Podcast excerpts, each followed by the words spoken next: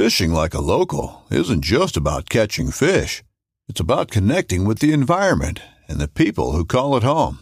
It's about hearing the stories and traditions that have been passed down for generations and sharing unforgettable moments with the people you meet along the way. Fishing like a local is having an experience that stays with you forever. And with Fishing Booker, you can experience it too, no matter where you are. Discover your next adventure on Fishing Booker. This upcoming concert season will be all about the boots, and Tecovas is your stop for the best in Western style. Tecovas has seasonal and limited edition offerings this spring and summer, including men's and women's boots, apparel, hats, bags, and more. All Tecovas boots are made by hand in a time honored tradition with timeless styles that are always on trend. And Tecovas has first wear comfort with little to no break in period. It's hard to find this level of comfort paired with this level of style.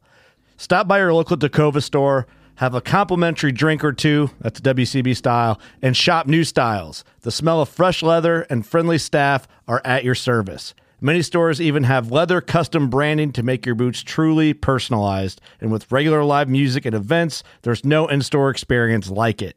If you can't make it into a store, just visit tecovas.com. That's T E C O V A S.com.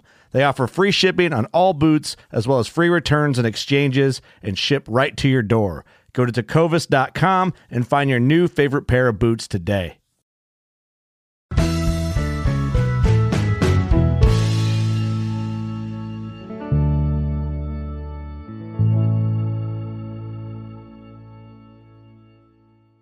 Hello and welcome to the Farm Traveler Podcast.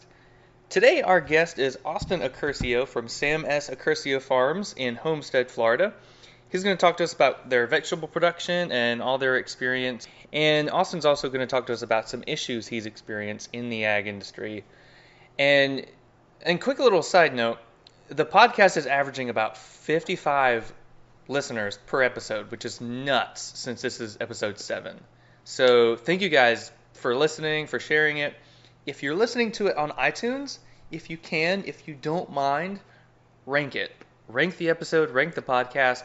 You can rank it four stars, five stars. I mean, preferably not three or less, but that would help us out a ton. Thank you so much for listening and for sharing. Um, we can, can't wait to bring you a whole lot more of really cool episodes. So, thank you for stopping by and hope you enjoy episode 7 with Austin Accursio and learning about vegetable production.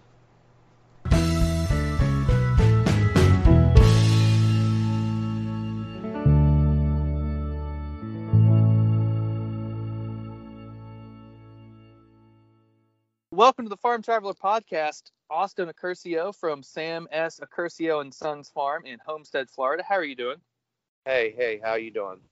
Doing good. So take us through um, your farm. I, we talked earlier, and you said that this is you guys' 70th season. Is that correct? Yes, we've been farming since 1940s, mainly vegetables, cucumbers, squash, zucchini, green beans, okra, and sweet corn walk us through kind of the history. Like, how did it get started, and what are you guys doing now? My grandfather started Accursio Farms in 1948. He moved here from Boston, Massachusetts. Borrowed land, borrowed tractors, borrowed everything to get started into a lucrative vegetable uh, industry because South Florida used to be the winter, you know, the winter breadbasket of the nation was our nickname. So it was a very lucrative market back then because he was able to produce vegetables when the rest of the country was too cold to uh, to grow anything. Walk us through your process. Like, do you guys start from seeds or seedlings, and then what does a typical season look like for you? Yeah, everything is seeded, direct seeded into a raised bed. We bed the land up on three foot centers and direct seed everything starting in late August with pickling cucumbers. I think this year we started August 28th, and we are just finishing up planting this week for the season. So started August 28th, seeding crops, and um, and we'll go up to uh, we'll go up to this weekend, and then we'll be done. Again, how long does a typical season for you guys last? Like, what what months do you not grow anything? The only month, the only months right now that we're not growing anything is we try to be done with okra before the 4th of July. The whole month of July and the whole month of August are the only two months of the year that we don't have anything going on. Is that because I mean I'm up in North Florida, so it gets extremely hot. Is that because you guys don't do anything in August or July because it gets super hot, or are there any particular reasons? Uh, it's mostly the rain, just the rainy season, and uh, the heat is is actually, even though we're further south and closer to the equator, we're actually cooler than you know a vegetable farm is in Georgia or North Carolina at that same time. We're actually cooler temperatures, but the rain you can't uh, you can't you can't raise a crop with that much rain. The the, the ground just stays saturated, and uh, you know some summers we may have 60 inches of rain. So we've talked earlier a little bit about some issues in ag, and I know you touched base on a couple of things. Your experience with organic agriculture, and you've said you've tried it, but you had some issues with that. So can you kind of walk us through that a little bit? Yeah, we tried we tried growing uh, slicing cucumbers organically in a greenhouse. So in a in an enclosed environment, shielding insects away. You know, I had thrip screen and whitefly screening on the whole on the whole building with good ventilation, with good fans and everything, and still could not control the insects and both downy mildew. At times we were spraying every every other day and with organic pesticides and still could not control the uh, the diseases and the insects. What make up organic pesticides? Like I'm assuming it it can't be something synthetic. I know like home organic gardeners do like peppermint oil or spearmint oil. What exactly are organic pesticides on an industrial level?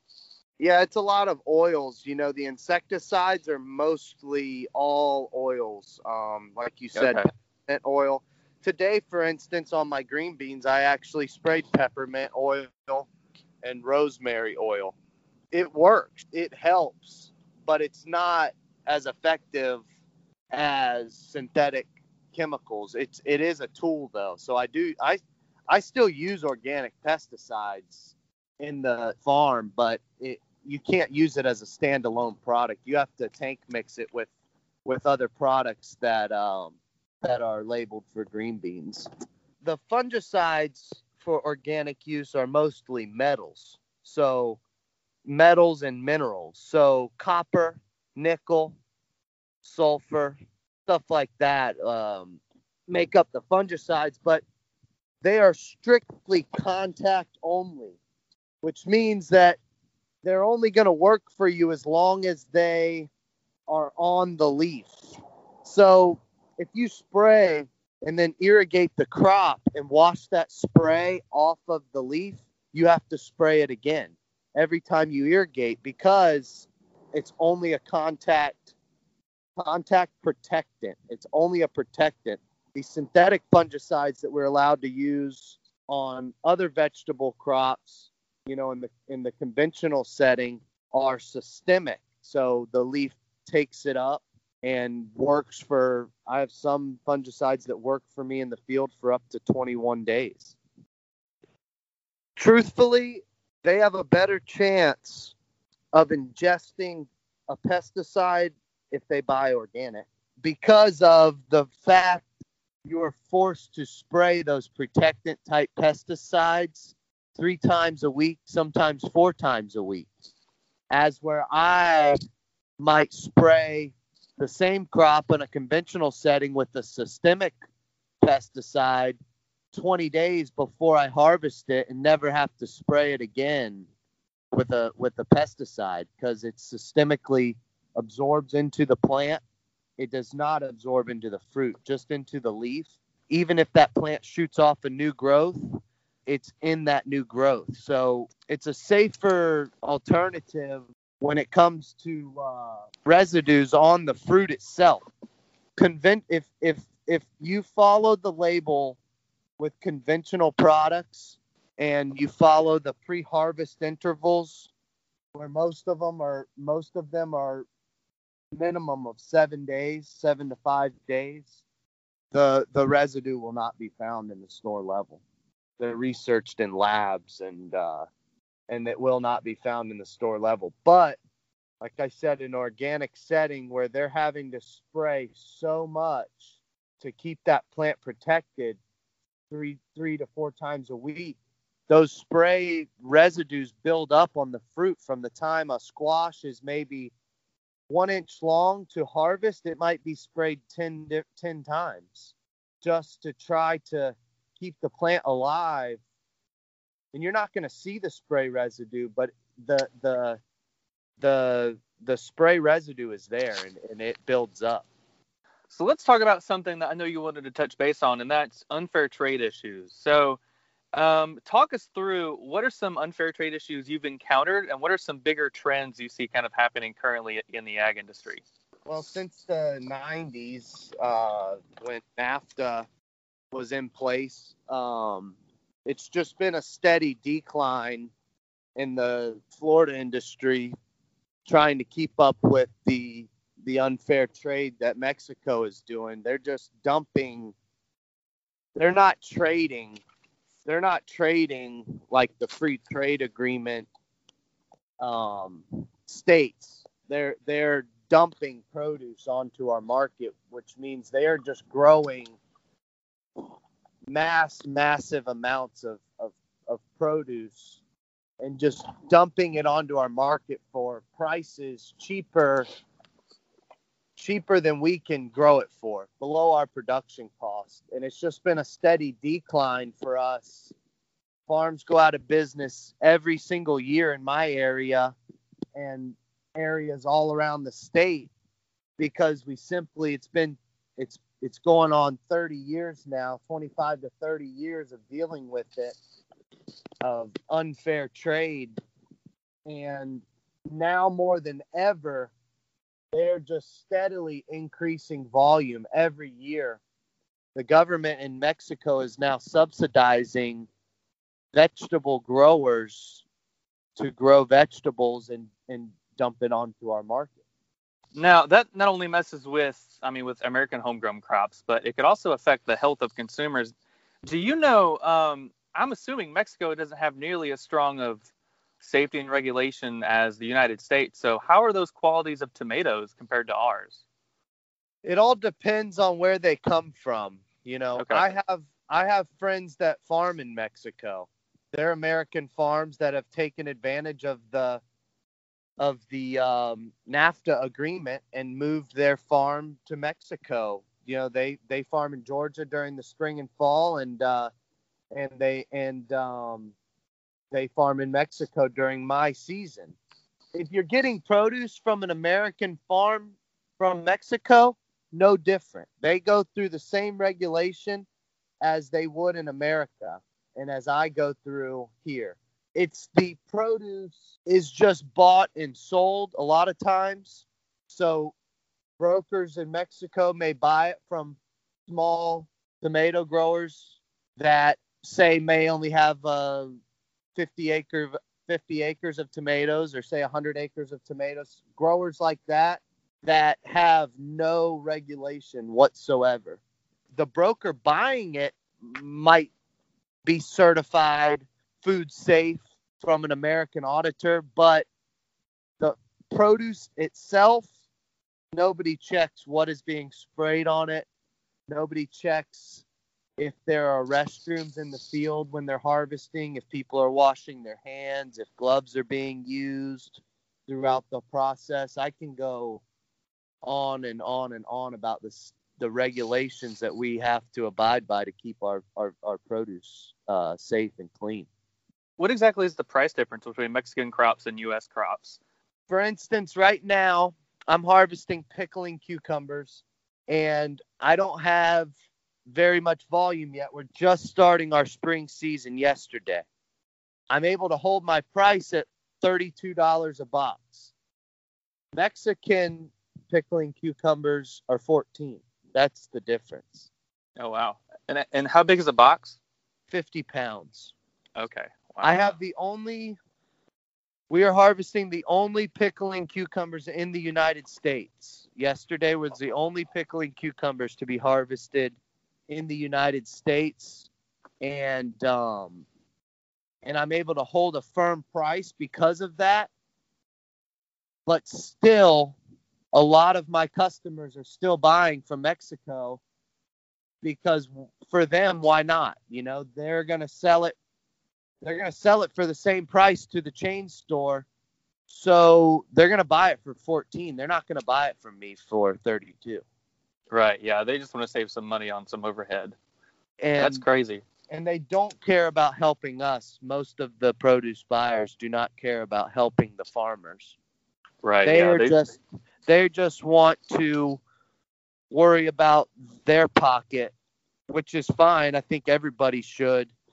But there comes a point in time where if we can't maintain a vegetable industry in Florida and farmers can't start making money, I'm afraid that one day we're going to hit a wall and they're going to find, you know, the government and consumers are finally going to realize when the store shelf is nothing but foreign produce and God forbid outbreaks start happening and and and it's just not it's not a good place that we're in. I I would hate to see one day having unsafe food on the shelf when we're able to produce all of it if if they just uh, if they just were to realize where we're heading.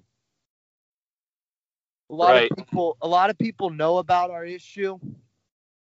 They don't realize where it's actually going and where we're going to end up, I think. Okay, yeah, I agree. Now, And- as someone who actually produces, what what do you think are some? Or, I'm sorry, go ahead. I was going to say the problem of that, they're going to realize and it's going to be too late. There's going to be too many of us that go out of business. You know, the like I said there's farms going out left and right down here every year. And uh and I hate I would hate for us to come to a point in time and it's too late. You know, you can't just call these call these farmers back 10, 15 years down the road and say, "Hey, start farming again."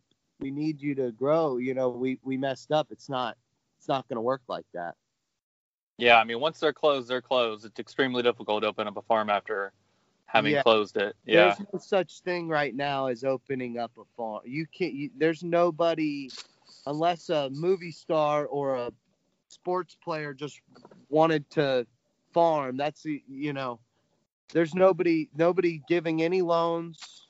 There's nobody that's making enough money to expand. It's it's it, there's no such thing as a as a startup farm anymore. And it's kind of a it's a sad it's a sad to me it's very sad that a young person can't say like my grandfather said and like my father said when they were young I'm going to grow food for the rest of my life and I'm going to make a living and I'm going to help feed the country. Nobody even if a, a young man wanted to do that today, it's impossible unless you have a million dollars in a bank account somewhere.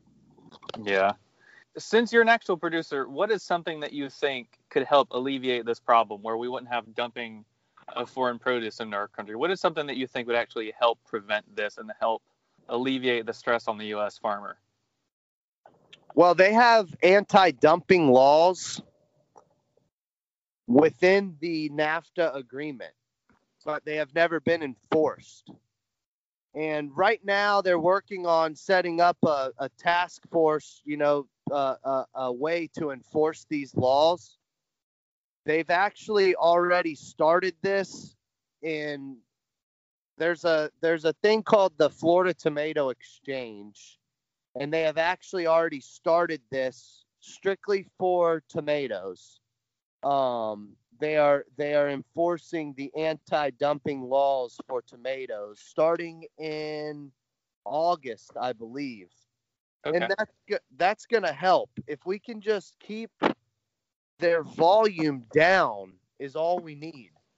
They're they're sending whatever they want. So if they feel like growing 10,000 acres of tomatoes, the Mexican government gives them the money to do it. And, and in turn, they just dump it onto our market. And since it is so cheap to produce down there with labor, mostly the labor, you know, paying a person a dollar fifty an hour versus us upwards of ten, twelve dollars an hour. That's the biggest difference. But also the people who aren't regulated are using are using cheap products cheap you know manures that we're not allowed to use a, a whole bunch of different things where they're able to produce a crop for half half if not less of the price that we can here. But most of the time it's being produced unsafe. So so it's just a it's it's it's a big problem that we're facing with the dumping. It's i'm hoping going forward that whatever the tomato exchange is is doing with this with this task force i'm hoping that that's a start. We're all hoping that that is the beginning of I hope to see next season, in other words, I hope to see some major improvements with the tomato industry after they create this task force and enforce the anti-dumping laws because it's just going to be a it's it's going to be the start of them doing it for squash and green beans and and cucumbers and everything else that we grow. Right. Yeah, hopefully tomatoes will be the keystone that kind of puts everybody else in check. Well, Austin, this has been a great conversation. It, let's say what what would be your advice to a consumer to where they can educate themselves to where they are just buying produce from Florida or just from the U.S. in general? My biggest advice to a consumer is when you're going through the produce section, number one, check the label. Make sure it says product of USA because you know that it's safe we have the the strictest laws in the world. We produce the safest vegetables in the world. So you know by buying American produce that you're going to buy the safest produce you could possibly put in your body and you're supporting American farmers that need your support. You know, we need all the support we can get right now. The last thing I would want somebody to do is to go into Winn-Dixie or go into Publix or go into any any of your your local grocery store chains and buy foreign produce when there is American produce on the same shelf for the pure fact of safety and supporting American farmers and our families. And and uh, there's never been a time where we need more support than right now. The consumer might have to pay a dollar a pound more. And I've heard people complain, you know, what complain to me as a farmer, people that really know nothing about the industry or anything say, why are green beans two ninety nine a pound? And I'll say, well, what do you mean? You say that's just so high. But everyone has an iPhone. Everyone can put gas in their vehicle. Everyone can do the day to day stuff that is actually really, really expensive. Pay a $400 a month phone bill, but people are worried about paying a little bit extra for food that is the safest food in the world. But I just don't think that the consumer realizes how safe and how nutritious and how good the produce that we grow here in this country is you'll have somebody that complains that green beans 2.99 a pound is too much, but and I mean green beans are super healthy, but they'll buy a eight dollar Starbucks every other day that's loaded with sugar, and they won't bat an eye about that. So I mean, it's all about perspective.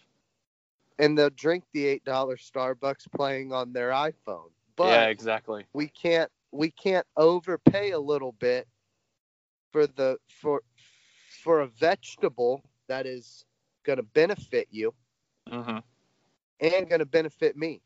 We can't the consumer the consumer can't overpay and it's not even really overpaying.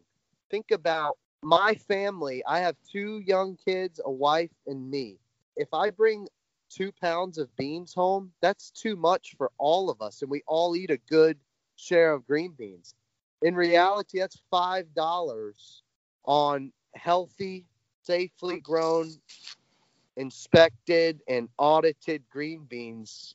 But like you said, everybody is in the Dunkin' Donuts line or the Starbucks line playing on an iPhone and having all the luxuries, the, all the luxuries paid for, no problem, but can't seem to afford to pay a premium for premium food, for the safest food in the world, safest and cheapest. We still have some of the cheapest food supply in the world while being the safest. All good points, man. Well, Austin, this has been a great conversation. Thanks for teaching us a thing or two about growing vegetables, trade practices, and all that good jazz. We'll have to touch base with you soon. So thanks for being on the Farm Traveler podcast.